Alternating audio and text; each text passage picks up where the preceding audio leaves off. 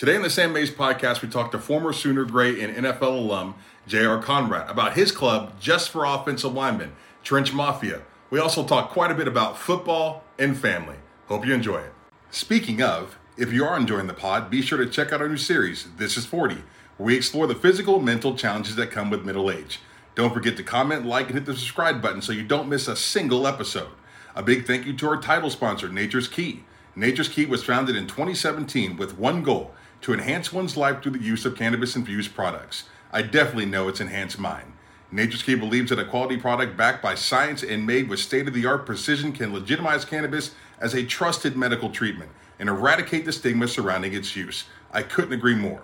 If you're curious about how cannabis products can change your life, Nature's Key is the brand that you can trust to deliver consistent, effective, medicinal quality products.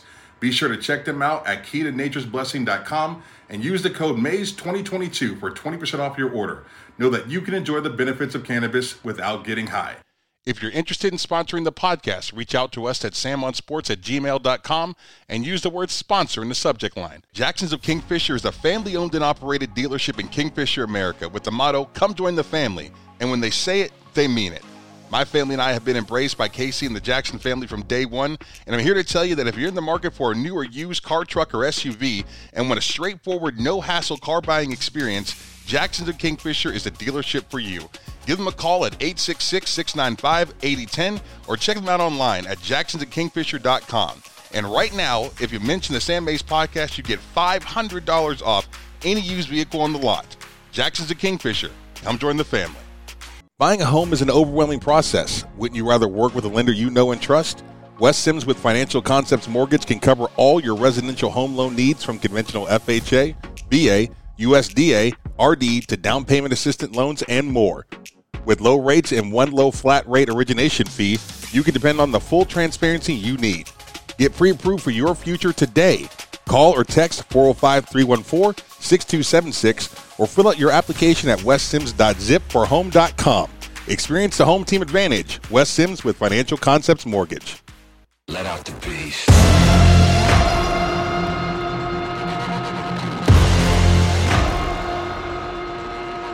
Let him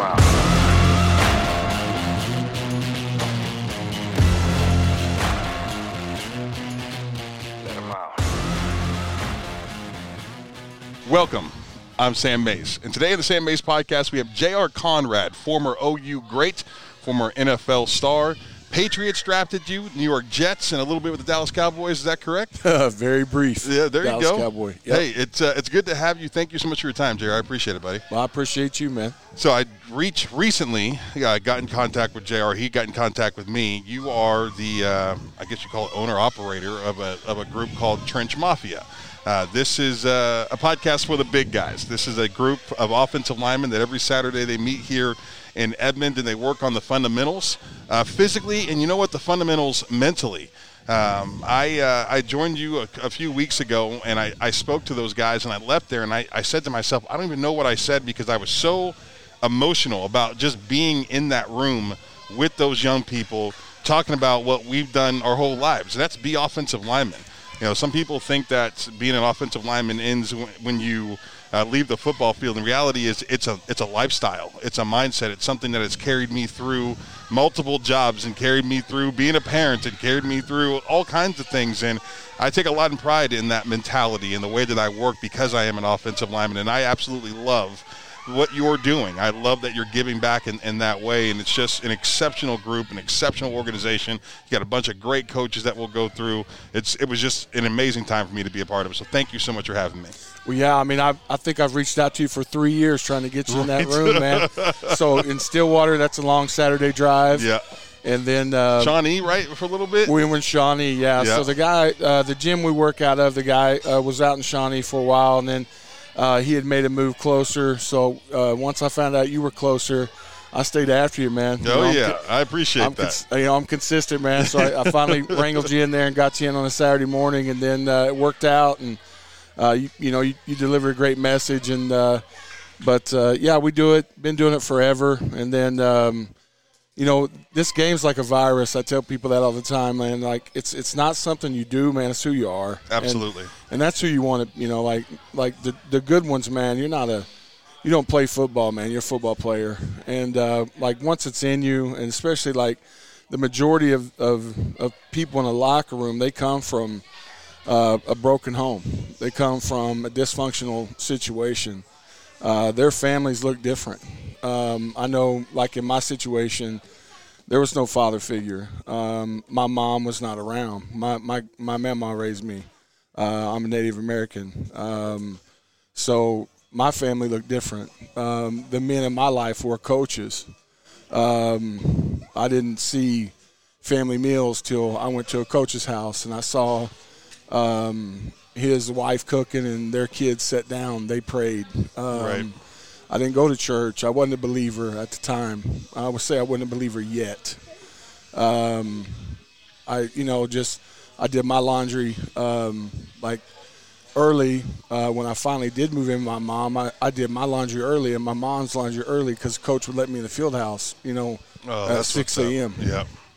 So I wouldn't be embarrassed. That's right. Because I know that story, absolutely. Yeah, we didn't have, water and electric wasn't at the same time in my household. We had them, you had water or electric. Right. We didn't have them together at the same time. For me, I'm trying to pay all that back forward. So, when I played, the locker room became my family. Football became, that's where I found peace.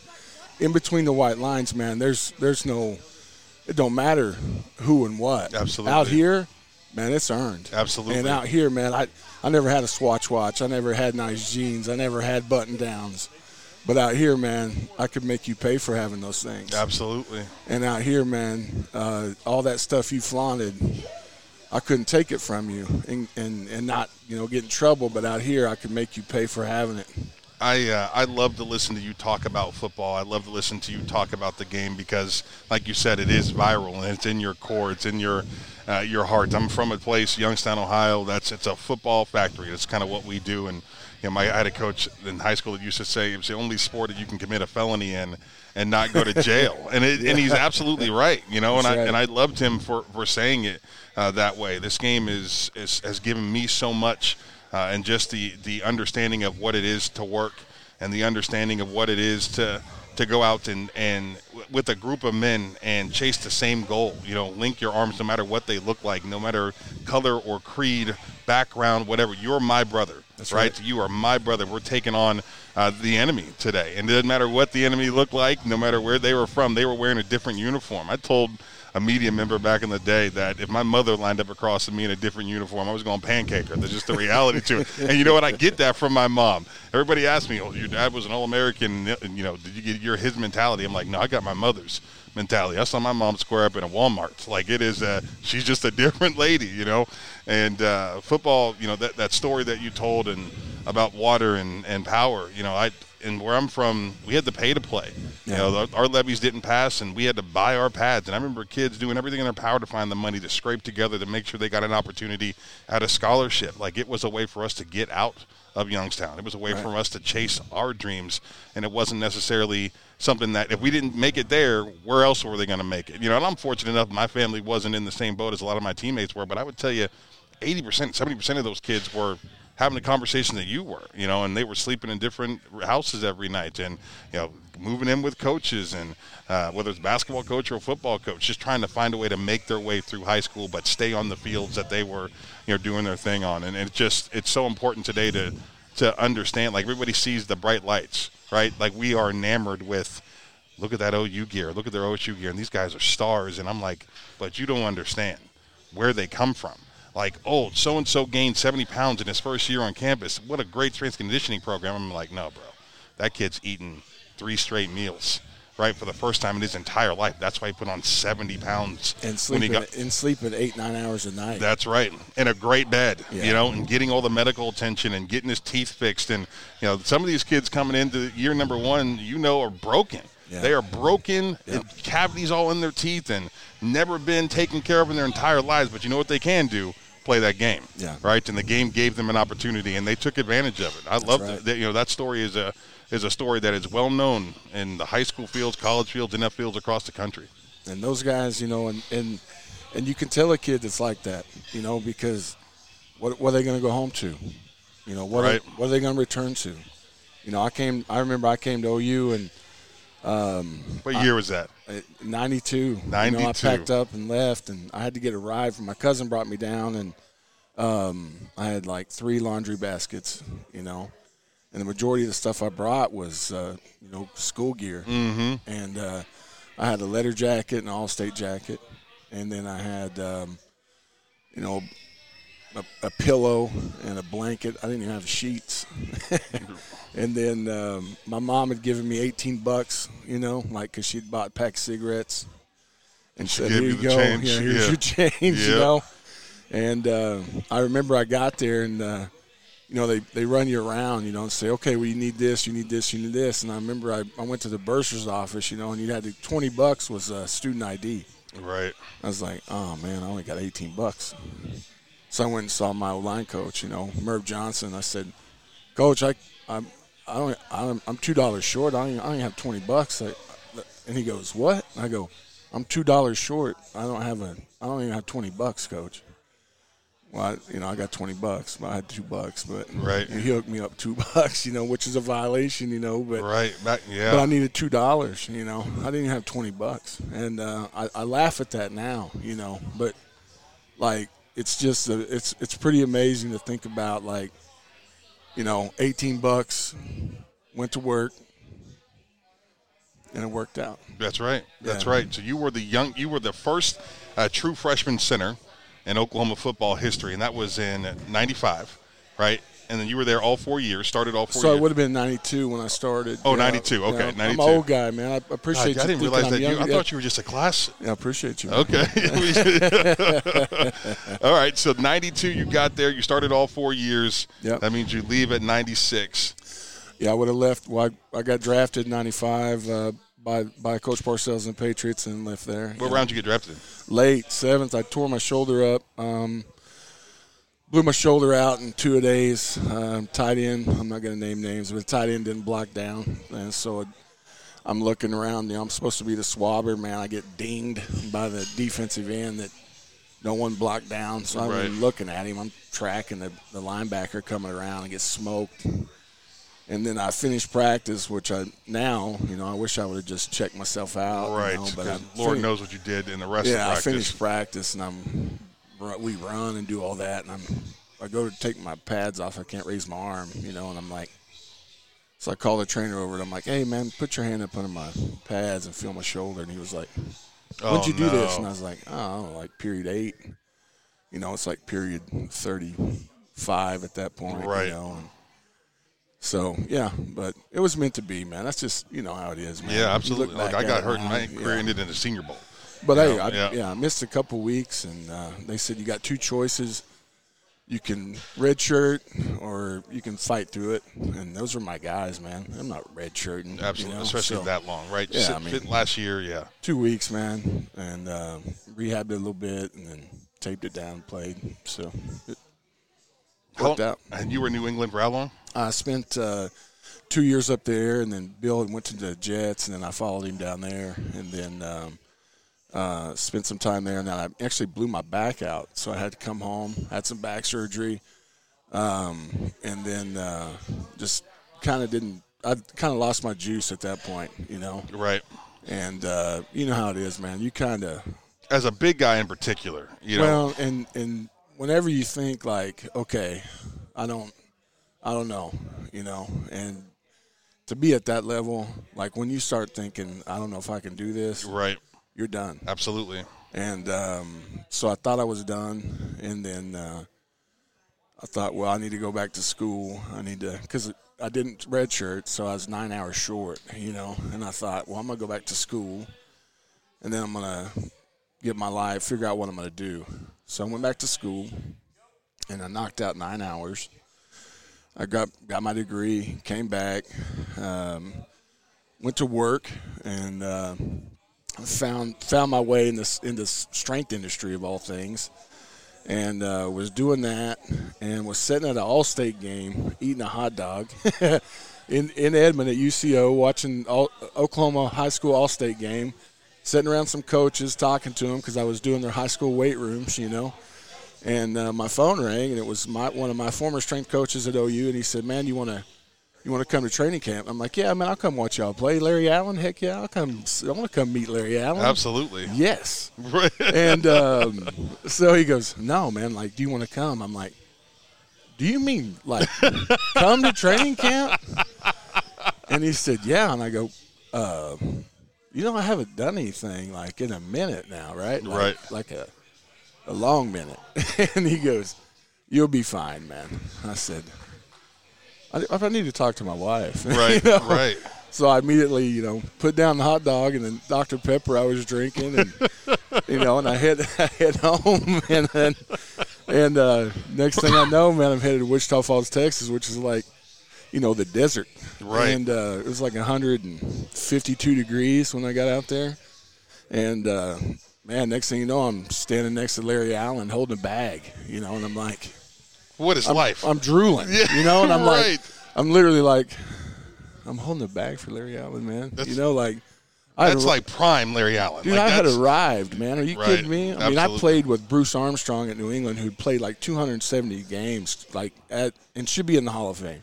I played with Jumbo Elliott at the Jets, who should be in the Hall of Fame. And I'm literally sitting, like, holding a bag for Larry Allen, and I'm going, if they cut me right now, dude, I'm. This right, is the best back rehab I've ever had in my life. You know what I mean? So it was cool, man. I wasn't there long, but, you know, it was just a cool way to say, okay, I'm no longer mad at God. I'm no longer mad at football. Right. I'm no longer, like, I have nothing left to prove. Right. Like, it was really like God saying, hey, man, like, It's okay, man. You're right. No longer a poor Indian boy from Northeast Oklahoma who has something to prove to anybody, man. You did it. Now, that wasn't your real purpose. Now, go do something with your life. Right. So it set me free. I've got to ask. Okay. So your wife. So how long have you been married at this point? When you're sitting there eating the hot dog. Well, we met going into my junior year at OU, and. Man, I don't know how she's still around, to be honest with you. So we'd be married 25 years this June, okay. And she should have left me a million times. So I would tell you we've been married at that point. 5 years probably? I don't know.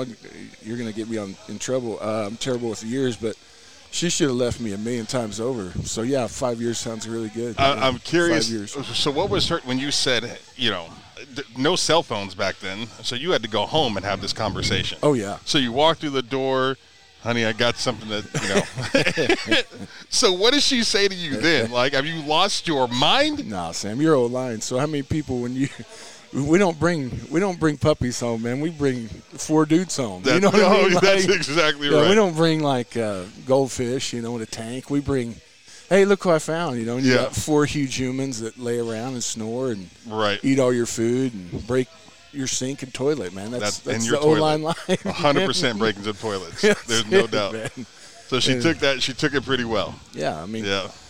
Yeah, I mean, she moved from Mustang to Boston, from Boston to New York, from New York.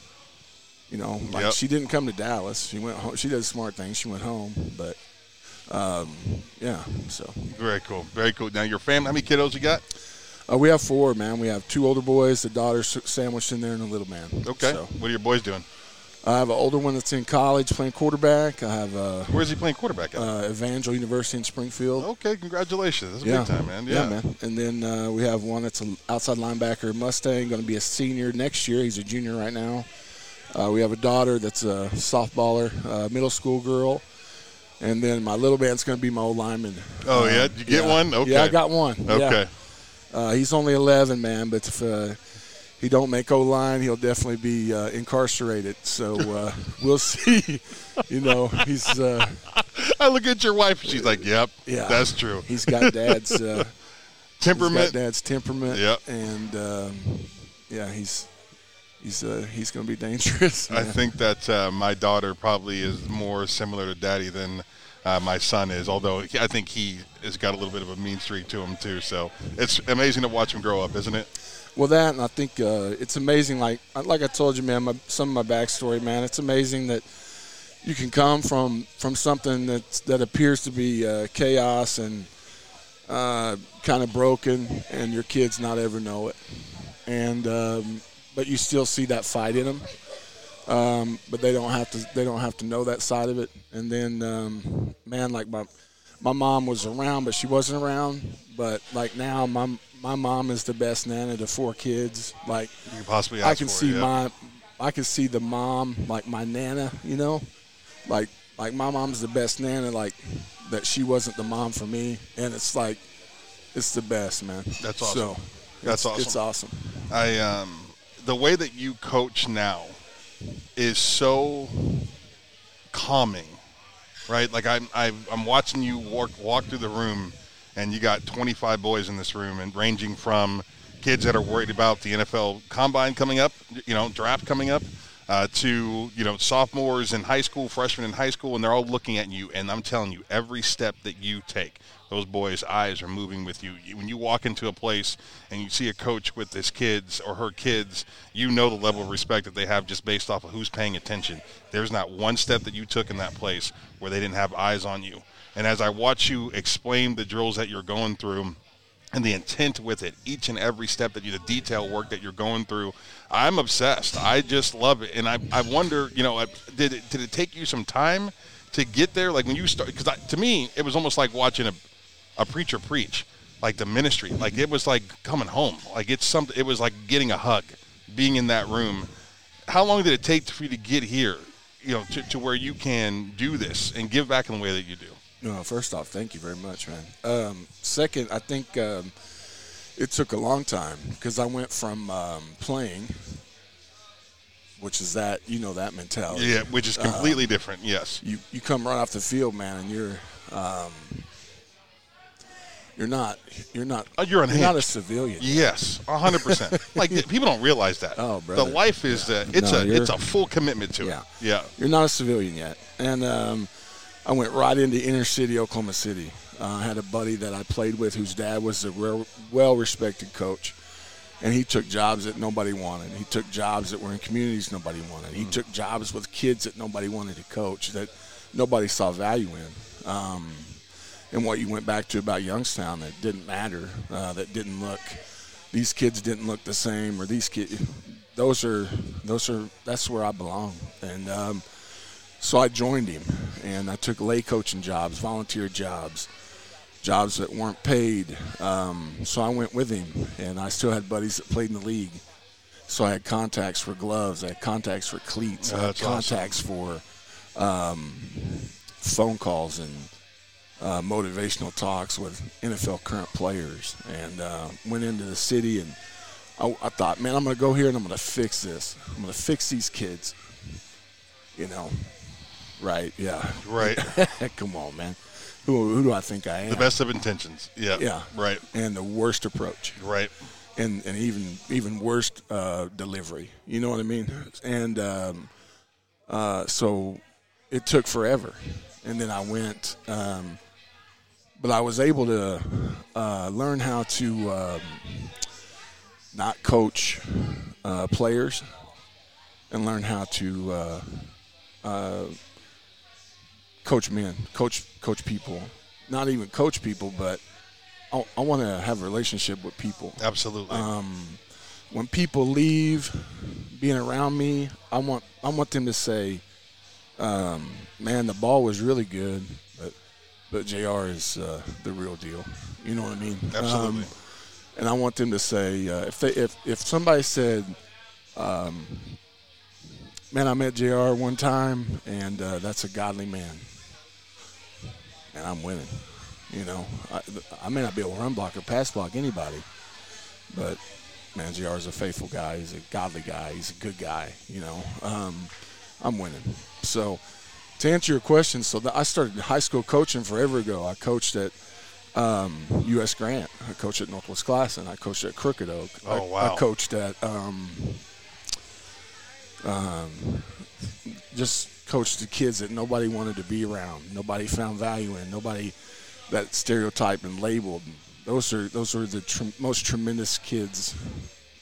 And to be honest with you, Like I said, I went in there thinking I was going to help them, and they helped me. Like, they saved me. Like, I still talk to those kids. Those kids are now dads, and they're husbands, and they're coaches, and they're principals, and they're attorneys, and they're running Tinker Air Force Base. That's awesome. And they're running businesses. They're electricians, and they own roofing companies. And I love them, you know, and I get to meet their kids. I get to be around their kids. They're around my kids. And, like, instead of, like, what could have been or what people said should have been, they're the exact opposite. Right. And it's all because that locker room, you know. It's all because they said, man, we're not any of that. And the entire time that I thought I was changing their life, man, they changed my life. And that took me from being – I'm a ball coach. Nah, man. I'm gonna listen. I'm gonna learn, and then I'm gonna figure out how I can help. And then I went and coached. As a head coach, I left there and went to be a head coach for a while. And then I took Stephen Alexander, who I played with at OU. He's like one of my best friends. And then Leon Johnson, who I played with at the Jets. He's one of my best friends. And then Jacob Gutierrez, who played at OU. Like. That was my staff at little bitty town of Dibble. They had 14 players when we got there. We left with 45. Wow. That's incredible. Yeah, man, they were going to cut football. We left with making a deep playoff run, you know. And then we just did it right, you know what I mean? Like, we didn't care about any of the – there was no ego, you know. And then from there, like, it's just been a huge process. And then I got out of it because our kids were getting old enough. I wanted to watch our kids play. So I was a full-time job. Then I was a head high school coach, and then I was coaching two little league teams. Wow. So I have a job. You were never home. I was a job where I was covering Oklahoma, Missouri, Arkansas, and Kansas in sales. Then I was a head high school coach, and then I was coaching two little league teams. And literally, man, I was running on, like, Mountain Dew, you know, like. Right. And at the time, I was dipping, you know, so I was running on Mountain Dew in Copenhagen. Right. You know what I mean? And it was just not good, you know. So I get out of the car, and Keisha would hand me, like, here you go. You know, here's a Mountain Dew. And, oh, by the way, this is this age group, you know. And I'd be like, oh, okay, yeah, you know. And so I got out of that, and I thought, it's going to hang out for a while. But like I said, man, it's a virus, you know, and you see kids struggling.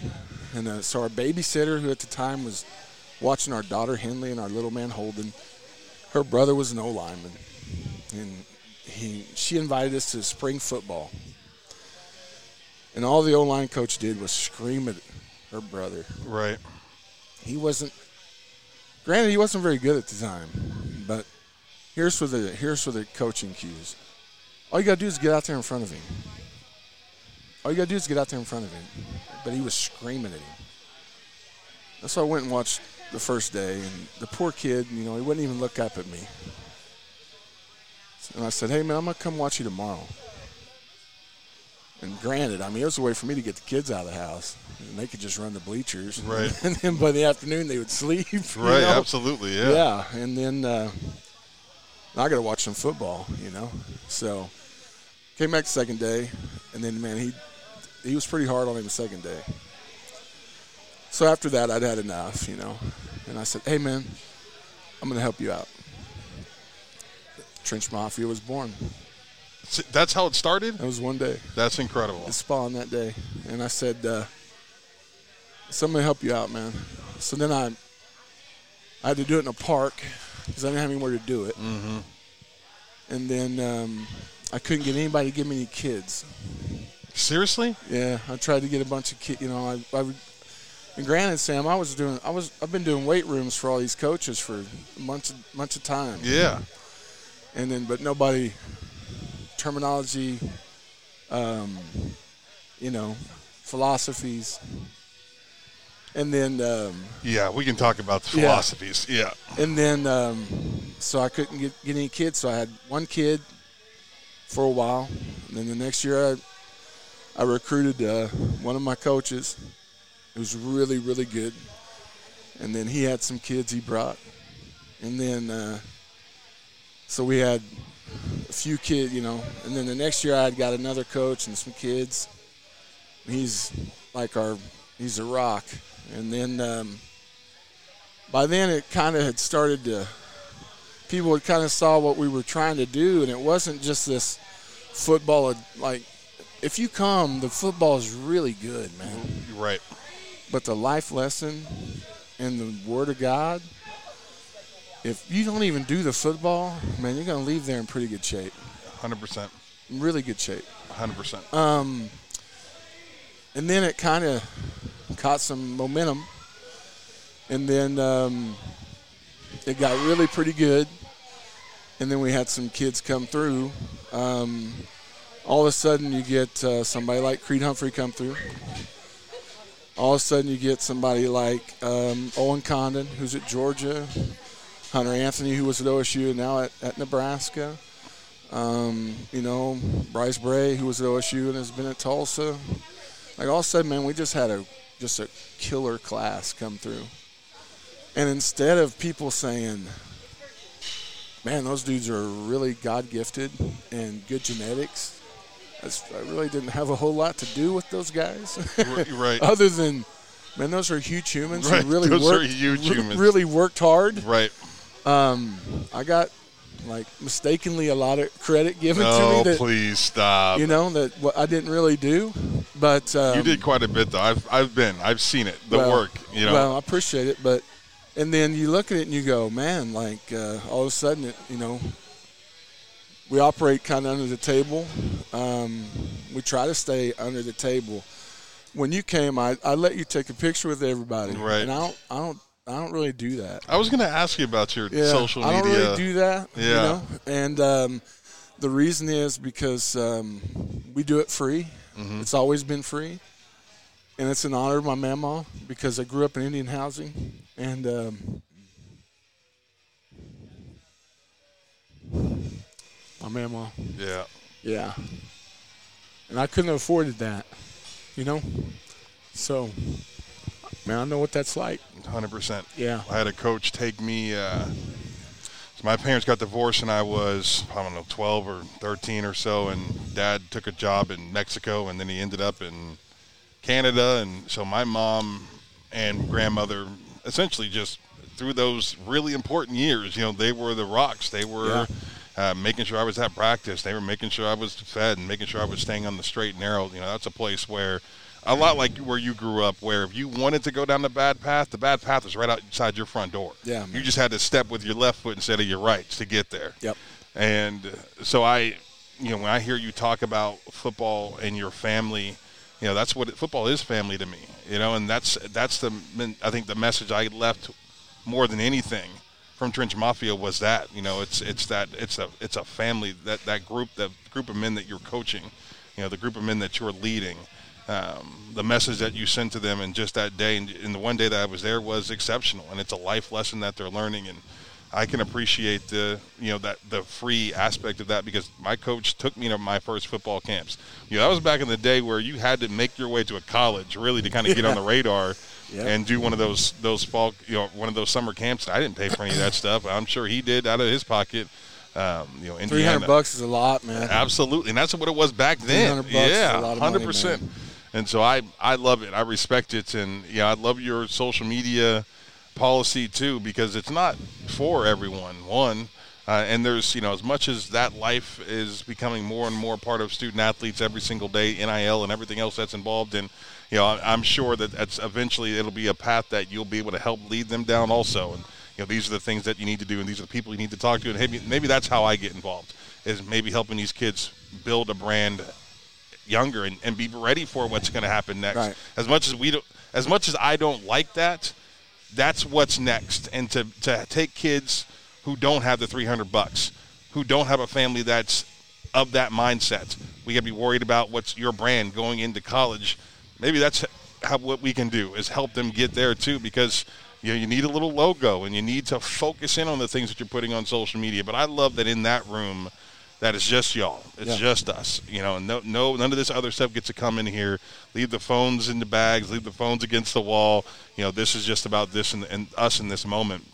I wanted to, I got to ask, like, let's talk a little football. Okay. Because I'm of that, I feel like the offensive line play in the last, and this is not like I'm an old man type of thing. I just feel like, you know, you talk about people's philosophies. This is on the high school level. This is on the Pee Wee level. Everybody's got a coaching staff, and I feel like no one's got an offensive line coach. Like, if you could have a great staff together, the one coach that people feel like, oh, you can just go coach the offensive line. I feel like there's a lot of guys that know what they're doing, but I think there's more that maybe don't know what they're doing.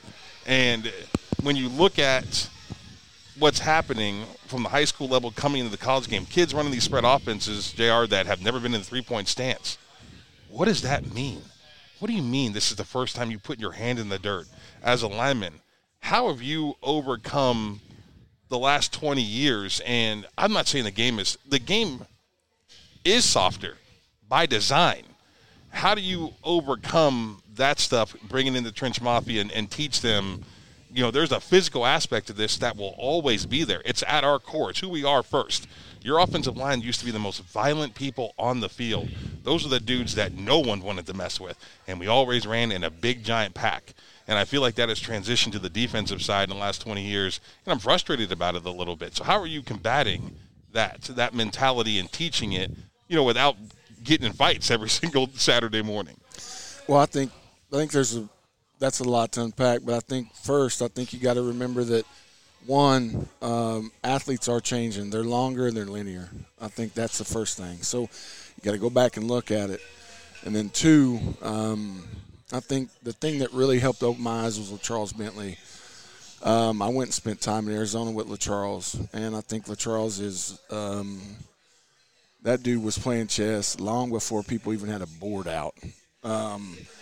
He is by far – I know there's lots of guys out there. I know there's lots of guys that get a lot of credit out there, but that dude is a genius.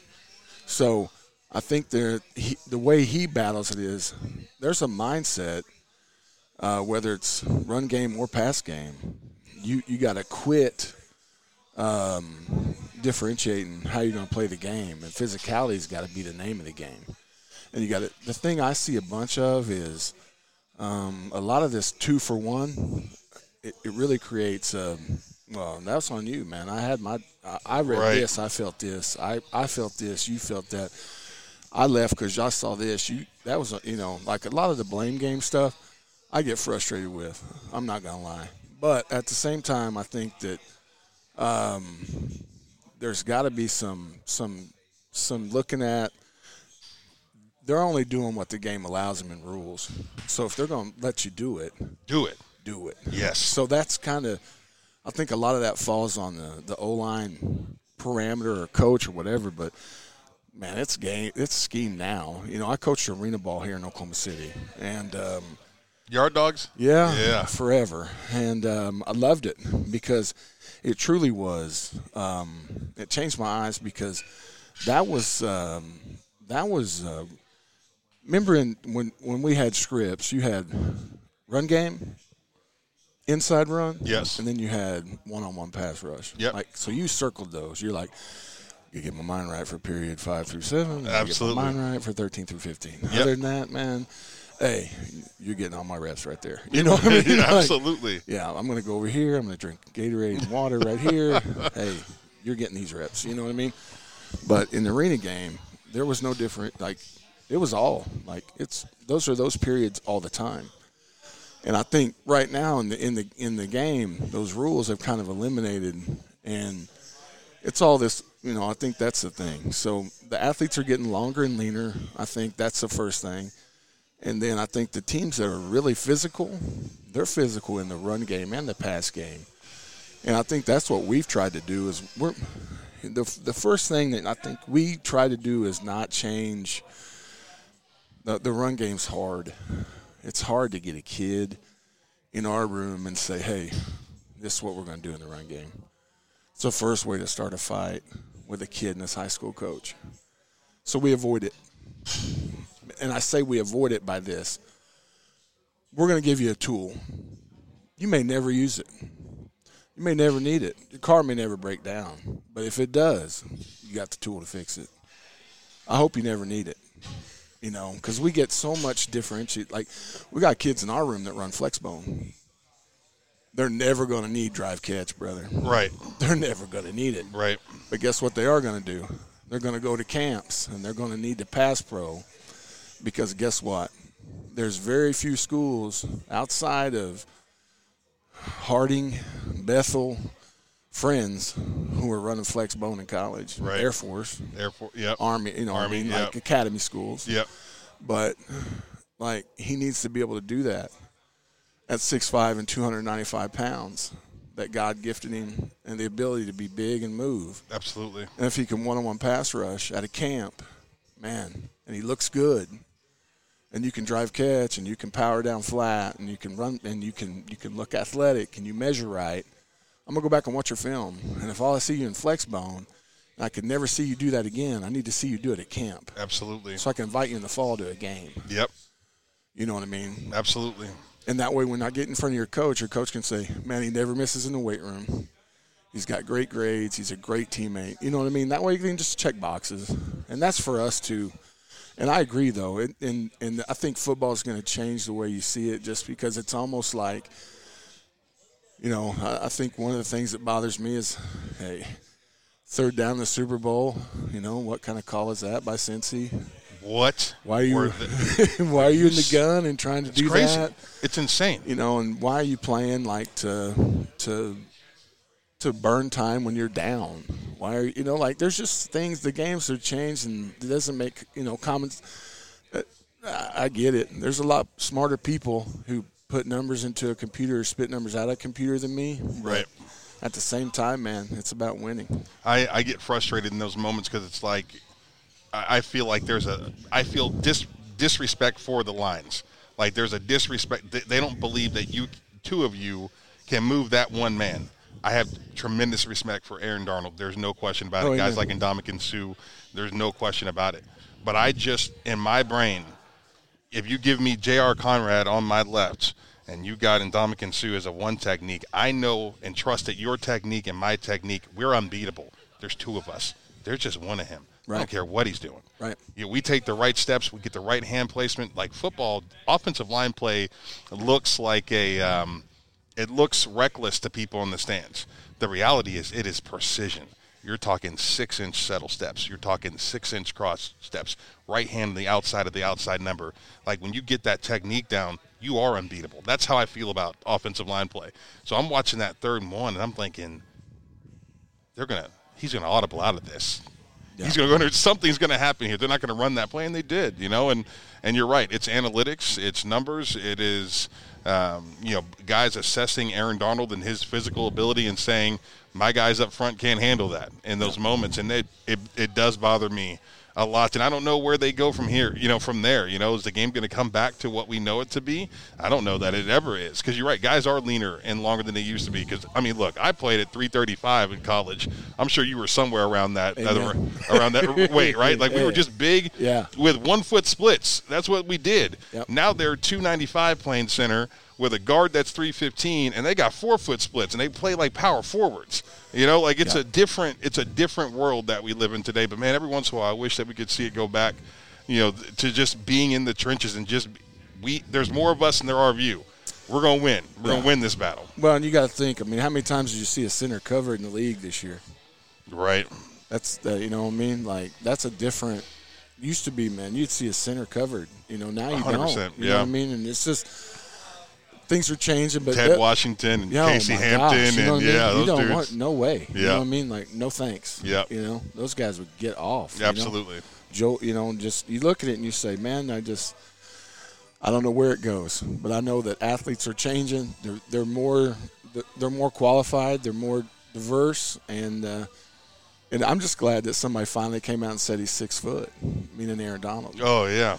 Like, let's call it what it is, man. If you can go, you can go. Absolutely. You know, I know Kelly Gregg well, and Kelly, you know, like if you can go, you can go. Absolutely. Let's quit all this nonsense. Yeah, you got to be sick. The biggest butt whoopings I've ever taken in my life were guys that were 6 foot tall. Remember Tank Reese, Kansas State? I was a probably redshirt sophomore. Beat me like I stole something for four quarters. Oh, I remember the cat at Oklahoma State, Williams. Man, he was what, 6'1"? Oh, yeah. Kevin was and the Waylon Brown, those guys, they weren't massive. I mean, as far as height was concerned, 6'1". I mean, at best, but I mean that joker would stick you in the throat. Absolutely. You know? Yeah, I mean he could go, and that just, you know, I don't know where it'll go, but I know that they're only getting better, they're only getting smarter. And they're only learning how to take care of their bodies. That's right. You know, and that's the thing that I love to see about athletes is even our kids, you know, like they're learning how to sleep. They're learning how to eat. They're learning how to figure it out for themselves. Right. And that's a dangerous thing. When an athlete can take ownership, watch out. We're sitting here at the Edge Sports Fitness right now. This is my gym, my new gym. I recently started a podcast series called This Is 40. I turned 40 April 15th, and I'm looking to lose 100 pounds in the next year or so. However long it's going to take, I'm going to get myself back into a condition where I feel, I don't know, violence again. Like I can protect myself if I needed to. And I love coming here in the evenings. My stepdaughter, Kinley, trains here. There's kids behind us training right now. And, you know, they're learning those lessons that you're talking about, you know, and how to take care of their bodies and how to eat and making it more of, it's a repetition thing. You know, we didn't learn how to eat until we were probably 22. And that was because someone said, well, you're going to the NFL, so you better get your food right. You better start eating right. Before that, it was cool. I'll take 3 of those chicken fried steaks. Right. And give me the whole tray of mashed potatoes. Training table was no one was doing it right, you know, and now these kids today, though, it's all about, you know, she walks around with a little half-gallon thing of water. She's going, 7th grader, going to school with it, making sure she's getting hydrated. She's eating 5 times a day. And, you know, all the things that we know, you know, and we're helping our young people with today. But I love facilities like this. And, you know, Coach Bonowitz over there is he was the former strength conditioning coach at University of Houston, and he does it the right way. They do it the right way. They have support staff here that does it the right way. And I love, you know, when you pair it with people like your group, like Trench Mafia, I think we're setting our kids up in a better path. And physically, you know, they won't look like you and I do.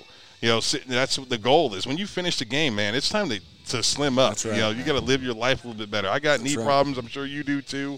You know, shoulders and everything else. And so I'm hoping that with this new series, we can maybe educate a little bit better about just the overall fitness aspect of it, and you know, and just trying to keep up with yourself. You know, make some lifestyle choices that are just better across the board. So I'm excited about this whole deal. I'm excited about being here. I'm here every day now, and I love the interaction. Having a coach again is great. Like, just having a guy that I can call coach is just great.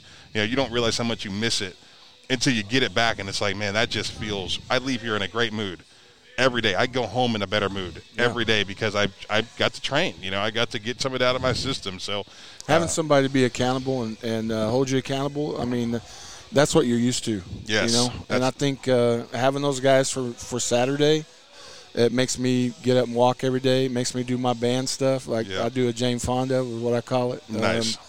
Like the spandex and everything?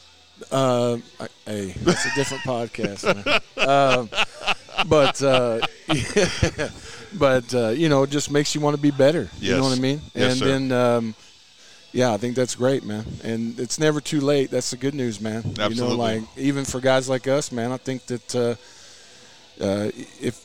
if it's in there, man, you'll find it, brother. Absolutely. And I'm wishing you the best on that, man. I appreciate it. JR, thank you so much for your time today, my friend. I really appreciate it. You, man. When we get closer to football season, we're going to have to do maybe even a weekly thing where we can sit down, break down some film, and just kind of talk about some games. And I think that offensive line play is still something that's very people just aren't extremely knowledgeable about it, and they kind of seek that information. I think we can probably present the good podcast listeners, the YouTube viewers, maybe something a little bit different. So we'll keep up for sure. I appreciate you, man. All right, my friend. I appreciate it. Thank you so much. All right, man.